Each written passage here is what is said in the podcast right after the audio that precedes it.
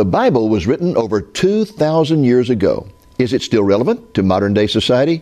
Stay tuned for a discussion with one of the foremost biblical authorities in Christendom today, Dr. Charles Ryrie, the renowned author of the Ryrie Study Bible. Lamb and Lion Ministries presents Christ in Prophecy, a program that focuses on the fundamentals of Bible prophecy, showing how current events in the news relate to biblical predictions of end time events and the soon return of Jesus. Now, here's your host, Dr. David Reagan. Well, greetings in the name of Jesus, our blessed hope, and welcome to Christ in Prophecy. I am delighted to have in the studio with me today a living legend among Christian leaders, Dr. Charles Ryrie, the author of the Ryrie Study Bible. Dr. Ryrie holds two earned doctorates and one honorary one. He has written numerous books that have sold over a million and a half copies worldwide. He is the former president of the Philadelphia College of the Bible, which today I believe is known as Philadelphia Biblical, Biblical University. University, Yes. right. And he served for many years as a professor of systematic theology at Dallas Theological Ser- uh, Seminary. Dr. Ryrie, thank you very much for being with us today. Thank you for having me, and thank you for saying I'm a living legend. okay, I appreciate that sense of humor. I tell you, I want to jump right into the discussion because our time is uh, so limited, and I want to begin by asking you uh, the question that I used to introduce this program, and that is can a book that was written 2,000 years ago still be relevant today?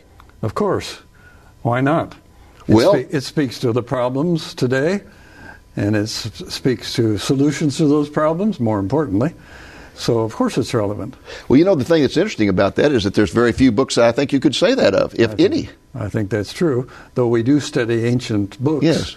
for various reasons, but uh, the Bible's got answers. Fundamentally, I guess the point is that man hasn't changed one bit. That's the reason uh, it's still relevant because we are still needing that relevance. God knows us better than anybody else. He For created sure. us, and uh, He knows that we haven't changed any at all. And what He says in that word is seems to me just as relevant as ever. Yep, it certainly is. Well, I, I saying that leads me to uh, a point that I ran across recently in some research I did. The Barna Association, which does a lot of uh, Yeah. polling of Christians, uh, recently polled the American Christian uh, body about their knowledge of the Bible. And Barna concluded the Christian body in America is immersed in a crisis of biblical illiteracy. He goes on to say the most widely known Bible verse among adults and teens, according to this poll, is this one God helps those who help ah, themselves, dear which is not even in the Bible, and which, not. in fact, is contradictory to what the Bible mm-hmm. teaches.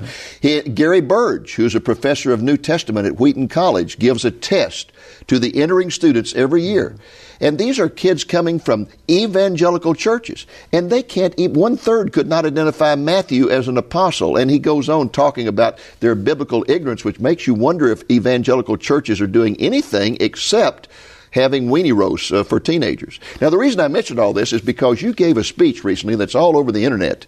Uh, I think it was in uh, March of 2007 at uh, uh, Southwestern uh, Baptist Theological Oh, Seminary yes. in Fort Worth, in which you expressed serious concern over the lack of knowledge of the Bible uh, today. Could you elaborate that for us? Well, I think what uh, these uh, polls say is true. Now, I don't teach regularly anymore. I'm retired from full time teaching.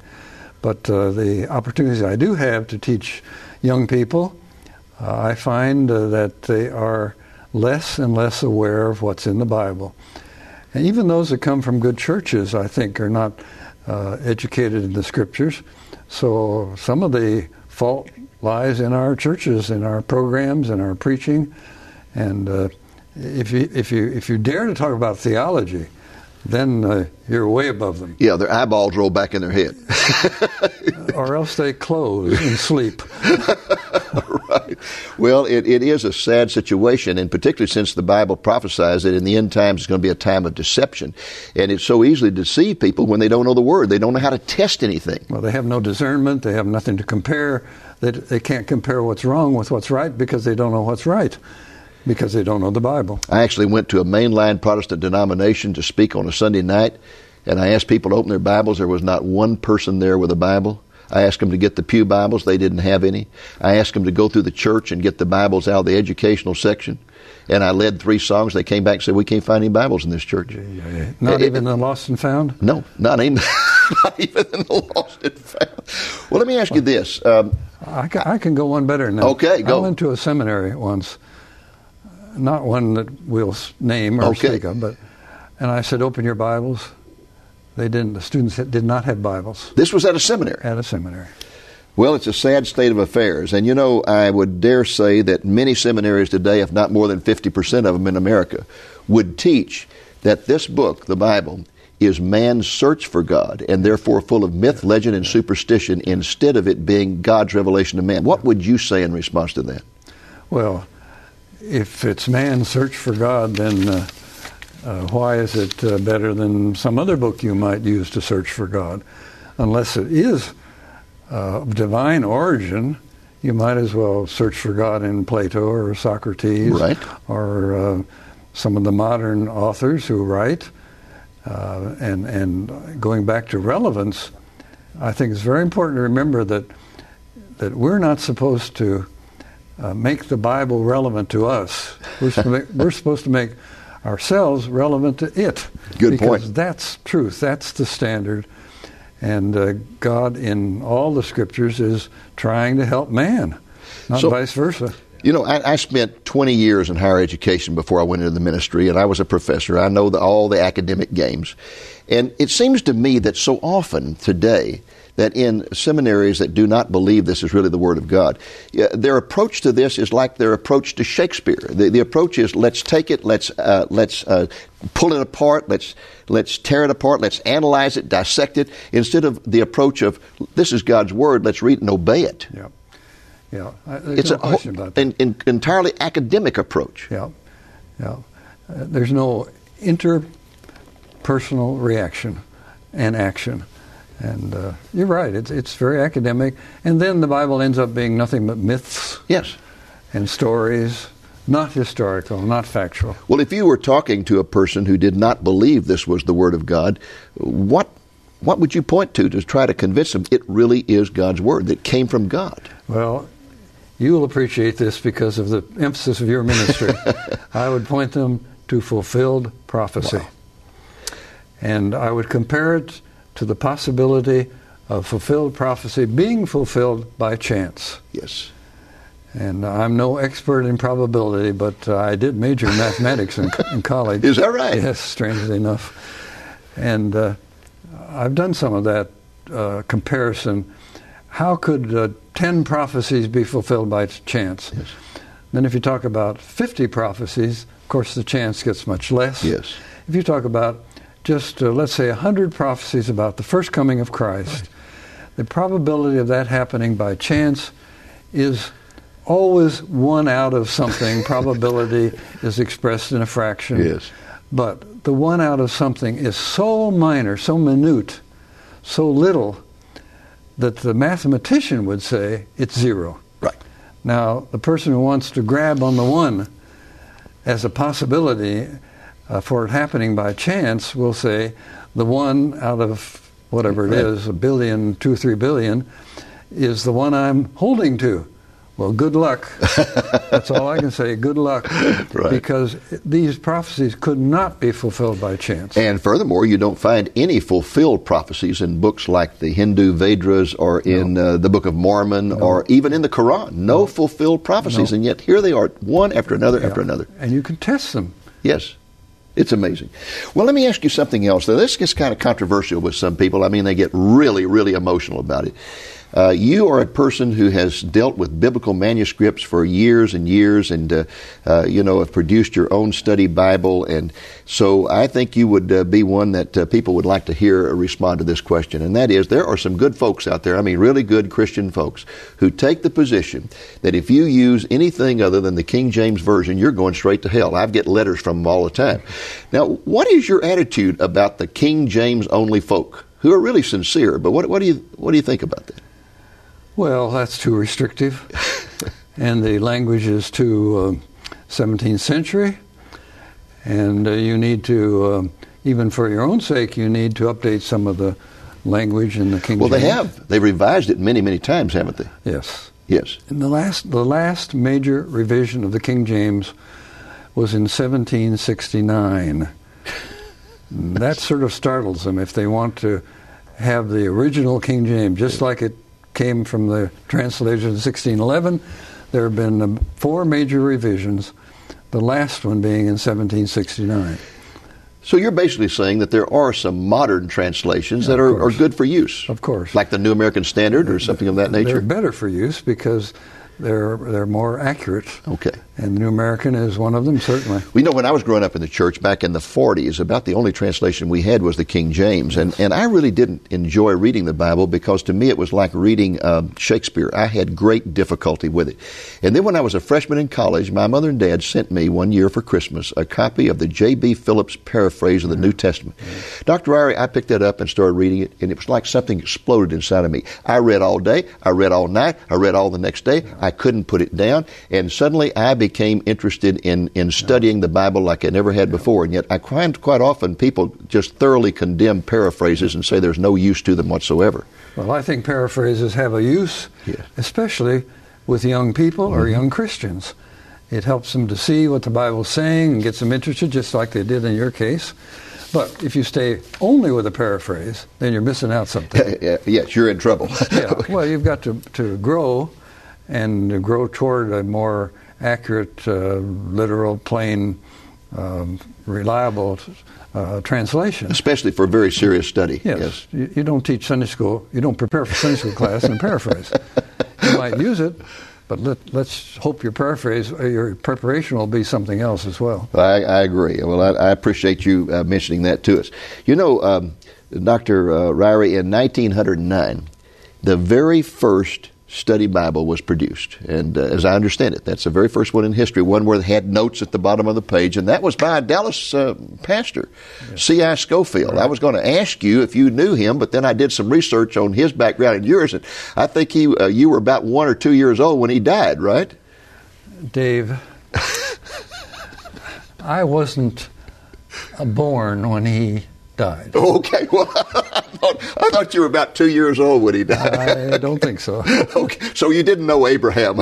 okay. No, and I, and I wasn't in the flood. I wasn't on the ark. okay. Well, anyway, uh, yeah, I, I've always been intrigued by the fact that that was the very first one produced by a pastor right here in Dallas, Texas, and uh, published, of all things, uh, by the Oxford University Press. I don't know how he arranged that. Do you? Do you know? Uh, but, I really don't know that. but no. uh, he was severely criticized by many Christian leaders because they said that a study Bible is adding to Yes. the Word of God and therefore was a sinful thing to do.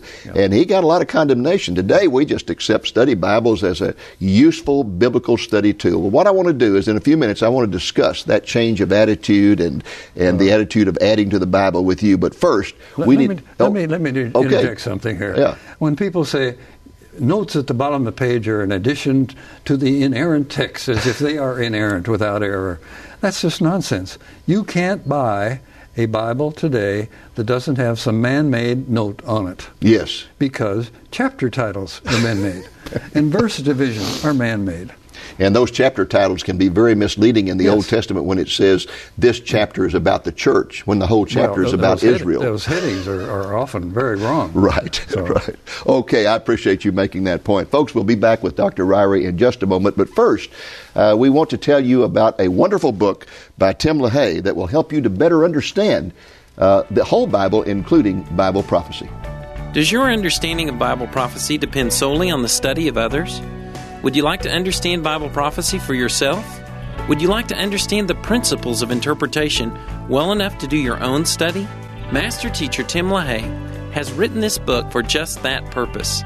He demonstrates that the Bible, including Revelation, is a book that can be understood. While Bible school and academic pursuits are always desirable, just learning the principles of sound biblical interpretation can benefit anyone at any stage of life.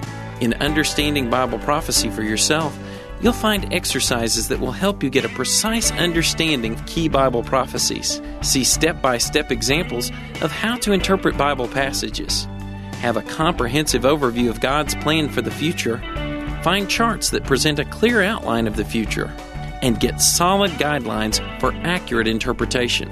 To receive your very own copy, call 1 800 225 7977 and ask for the book Understanding Bible Prophecy for Yourself by Tim LaHaye.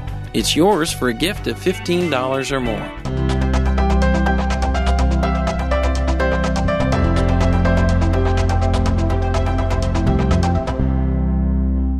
Well, welcome back to Christ in Prophecy. My special guest is Dr. Charles Ryrie, author of the very popular Ryrie Study Bible. It is available in the King James Version, the New American Standard Version, and the New International Version. It's also available in several languages. How many languages so far has it been published in? It's been published in Spanish and Portuguese, and there are a couple in process. Well, what are those? Uh, Albanian, can you believe that? Albanian. I understand that's at the printer. Well, is that something? And, and what else? You know, relatively small language group. Yeah. And it's in process in Chinese. Chinese. Well, that's I guess spoken by more people than oh, anybody absolutely. else. Absolutely. I'm just. Isn't that wonderful? It's almost unbelievable that somebody would. T- well, I understand you that. just got back from Brazil for the introduction of your Portuguese, Portuguese version. That's yeah. correct. Yes. That's great. So I guess you'll be going to China for that one. I may be too old for that kind of trip, to tell you the truth. I'll tell you what, that's a long, hard yeah, trip. but the, the uh, prospects are his schedule is to have it out by the end of the year. Oh, that's wonderful. Praise God. We'll Yes. put that on a prayer list. Yes. Amen. I, I had the opportunity to go to China uh, not long ago and teach at a seminary there, and those people are just, they're just so hungry for the Word. It's just unbelievable. Now, I've got a surprise for you. And that is that uh, my wife recently wore out her Bible. I mean, she just wore it out. And she came to me and she said, Dave, I, I need a new Bible. Would you go get me one? I said, Yeah, what kind you want? She looked at me like I was nuts. And she said, "Well, the only kind I'll I'll use that's the Ryrie Study Bible." You and have here, the most wonderful wife in the world. here, th- this is her Ryrie Study Bible. I Oh, mean, look it is that. it is worn to a frazzle. I love to see that kind of So Bible. what I did is I went out and I bought her a brand new one. Look there, Ryrie Study Bible. That's great. And uh, it is in the uh, excuse me the New American Standard Version. And I would just appreciate it so much if you would inscribe this to her because I tell you what. It would thrill her to death, and it would get me a whole lot of brownie points. Okay, and I need them. Her name is Ann, A N N. And if A-N-N. Yes, A N N, just to Ann. And I'll tell you, that will be a real great blessing. And while you're doing that, let me say that I wore out my copy of your study Bible a long time ago. But you know what I replaced it with? I replaced it with the electronic version. And so uh, I, I'm not sure that all of our viewers are aware of the fact that just about any uh, electronic Bible study uh, software that you can get will have as an add-on uh, your notes for an additional price. I think that would be true of just about any of them. And so I use it that way all the time. When I'm doing serious Bible study, I've just got the text on one side and I've got your study notes on the other. And also, you told me something about this new study Bible that really astounded me. Because when my wife looked in it, she said, Hey, here's a map, here's a chart, here's a di- I've never seen that before. Are you sure you got me a Ryrie study Bible? Didn't you tell me you've added 2,000 notes from the original edition? Yeah, in '93 and '4, I expanded it, and there are more notes and more in-text helps, like maps and charts. Uh, so it's, it's, I understand it's about 20% more material. Well, I highly recommend it, uh, both Now, on. I wrote a little bit. That's what took me so Oh, long. okay. so That's, that wanna- will thrill her to death. I want to give you a bonus. okay, that's great. Now, to get back to the, the Scofield Study Bible, one thing that uh, uh, sort of intrigued me about that, uh, Dr. Ryrie, is that the Scofield Study Bible is still in print. Uh, in fact, I think it has a revision committee that revises it every so often. And it is written from what is called a dispensational viewpoint. Uh, you also have a dispensational viewpoint, so why was it that you felt led to uh, uh, put out another study Bible when that one was already there? well, actually, a publisher approached me, Okay, not the present publisher, but somebody else. yes. and asked if I had a, a project uh, to suggest to them. I said, well, uh, evangelicals have not had a new, from the ground up study Bible. Uh, the Scofield was being revised when we began to talk about mine, Right. and uh, I thought uh, maybe we needed a new one. And, and my approach is uh, different from the Scofield, not my theology, but my approach, because the Scofield is more, uh, the notes are more synthesis, putting Yes. things together. And my, my notes are more explanatory, interpretive, some historical. They're, they're shorter uh, throughout the whole Bible. So I don't think uh, while our theology is the same, our approach is different. And hopefully that justifies another one. Nowadays, there's study Bibles for anybody that, that wants to put one out. How long did it take you from the time you started on that project to the time it was published? The original took my part about seven years. Seven years, wow. But I was uh, teaching some too. Yes. And the actual production took about 10. Uh, yes. Because they had to put things together. Now, I think that can be that time can be reduced because of computers and so on. You know when But I, asked I did it on a typewriter. Oh, on a typewriter? Yeah. Wow. I did it. I did it in BC before computers. Before computer.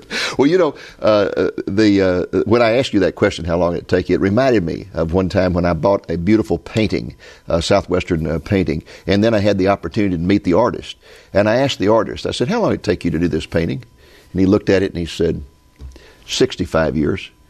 And that's really it. I mean, it, it Yeah. you could talk about a seven-year period of time, but it's really a, a a, a product of a lifetime Yeah. of study. Lifetime of teaching and study. Yeah, that's Yeah, true. amen. I almost said it that way, but Now, for those uh, people out there right now who are kind of scratching their head over a word I mentioned, I want you to explain that word. I mentioned that Scofield wrote his study Bible from a dispensational viewpoint, and you did the same thing.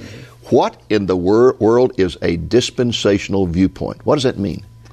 It just recognizes a very simple truth, and that is God has dispensed, dispensational, dispensed the way, the rules he, by which He's governed the world differently at different times. Okay. Just like when our kids are growing up, we dispense the rule about bedtime at different times Right. as they grow throughout their And you don't have the same rules for a two year old that you do for a 17 year old. No, you don't tell a two-year-old they can stay up to midnight. Some of them do, but and you don't tell a 17-year-old that they have to go to bed at nine o'clock. That's that's what dispensationalism is all about. Just God has has dispensed the way, the package of uh, guidelines and rules uh, that He wants to run the world at different times. So give us an example of Well- two different dif- dispensations. Well, I think the, the clearest example is is the set of rules that we call the law, the Mosaic Law. There are 613 commandments. Mm-hmm. Right. They govern almost every area of a Jewish person's life. Uh, not only how he worshipped, but the things he gave, what he ate, uh, thing, just just everything was governed that way. Uh, for example, uh, you and I are probably violating the Mosaic Law. I'm not sure about you, but I know about me because I'm wearing a shirt of mixed material. oh, yes. And that was a violation. You didn't do that. mm-hmm. You had to wear a shirt that, or clothing All that was wool, not, all cotton, yeah, whatever. all not mixed at all. Yeah. And uh, I don't know what you had for breakfast, but uh, if you had bacon, you are a double sinner. Reminds me of the prayer of uh, Moody Lord, if you can bless what you have cursed, bless it. yeah, you, if you can bless and what you cursed under the law, then bless it. But, Okay, those, so those, you- those are requirements. All right. and they were for a purpose. I'm not sure I understand all the purpose, but God gave them that way. Now today, uh, God has given us all meats to enjoy with thanksgiving. That's a wonderful verse Yes. because I happen to like bacon, and I can eat it and feel that I'm not disobeying God. Yes. That's a different. So we're in a dis- different dispensation. We're, he, he's dispensing food laws in different way at different times. Actually, uh, to some degree, uh, I guess all Christians are dispensationalists in the sense that they would at least rec- recognize two dispensations, the old and the new. Absolutely. Uh, but dispensationalists tend to uh, recognize uh, some seven uh, different dispensations, correct? That's the usual. But I think you, if you recognize now, today, the new church, grace, and the one previous Yes. to that, Moses, Yes. law, and if you, as we are, uh, premillennialists, then you Mm-hmm. recognize the future one, the millennium. So you've got three going backwards, the millennium and today and the previous Yes. law. And the law began at a certain point in time. So there's a Has to be one time. before that, yes. So you got four, four without Yes. trouble. Uh, you don't have to. Well, it try. seems to me that another distinguishing characteristic of dispensationalism is that dispensationalists uh, uh, um, are the only ones I know of who clearly differentiate between the church and Israel. Absolutely. Explain that. Not only clearly, but consistently. Yes. Some people might clearly discern the difference between Israel and the church, but they wouldn't be consistent about Mm-hmm. it. They would they would say Israel and the church are different. Uh, uh, let's say in the millennium, but not today, or not in days past. Okay. Uh, the church in the Old Testament was Israel, and in the New Testament, uh, the church is the new Israel. Uh, they're they're not differentiating consistently, but if they're premillennialists, they probably dis- differentiate the church and Israel in the millennium. Well, uh, what do you say to those who, who argue that the church has replaced Israel and therefore Israel has no future left uh, with God? Well, I say um be consistent. If you're going to have a replacement, you've got to have the whole package. Okay. You can't just say the church is going to have Israel's blessings, good things, and not, and not take the curses. cursings. Yeah, we don't want the curses. No, we don't want the curses. Not at all. Well, it, it, it certain, seems to me like this is one of the greatest errors that's made in the interpretation of the Bible today is the idea that uh, uh, Israel has, uh, the church has replaced Israel. And you go, you, as I mentioned earlier, you go to some versions of the Bible and you find that here's a whole chapter in the Old Testament about Israel, and they say, no, it's a chapter about the church. yeah, And, and uh, they argue that God washed his hands of the Jewish people in the first century, has no purpose left for them whatsoever. And I wonder what they do with Romans 9 through 11. Well, there are a lot. There, there are other passages that distinguish Israel and the church since the day of Pentecost, at, at which time the church was supposed to have begun to replace Israel. The first mention of church in the book of Acts is in chapter five, That's right. and also in chapter chapter five, Gamaliel said, "You men of Israel." Same Right. chapter. Yeah. And of course, that's in the 30s. You get to the 50s, and uh, Paul wrote, uh, uh, "Give no offense either to the to the Jews, Jews or the Gentiles or the Church of God." And there's Jews distinguished from the church. Do you know of any place in the Bible where Israel is used to refer to the church? No, there's one passage that people use, but that's only an optional interpretation of the passage. Well, Dr. Ryrie, ever since I uh, let the word out that I was going to be interviewing you on this television program, I have been deluged with questions about one thing in particular Bible prophecy. So if you'll agree to be back with us next week, we're going to focus on questions concerning Bible prophecy. I would be delighted Okay. and honored, and thank you for having me All this right. week. Well, great. Well, folks, I want to invite you to tune in again next week when I will be asking Dr. Ryrie questions specifically related to Bible prophecy. Until then, the Lord willing, this is Dave Reagan speaking for Lamb and Lion Ministry saying, Look up, be watchful, for our redemption is drawing near. We want you to become more familiar with us, so we've prepared an introductory packet for anyone who requests it. This packet is free, and you can receive one of your own by calling the number on your screen or writing to us at lamblion at lamblion.com. Your packet will contain the latest issue of our bi monthly magazine, The Lamplighter, a catalog listing all of our resources, our most popular publication entitled What Happens When You Die, and an audio message entitled Jesus is Coming Soon. When you request your introductory packet, you'll also begin receiving every other month our magazine, The Lamplighter. Thank you for joining us on today's Christ in Prophecy, a presentation of Lamb and Lion Ministries, a non denominational ministry dedicated to teaching the fundamentals of biblical prophecy and proclaiming the soon return of Jesus.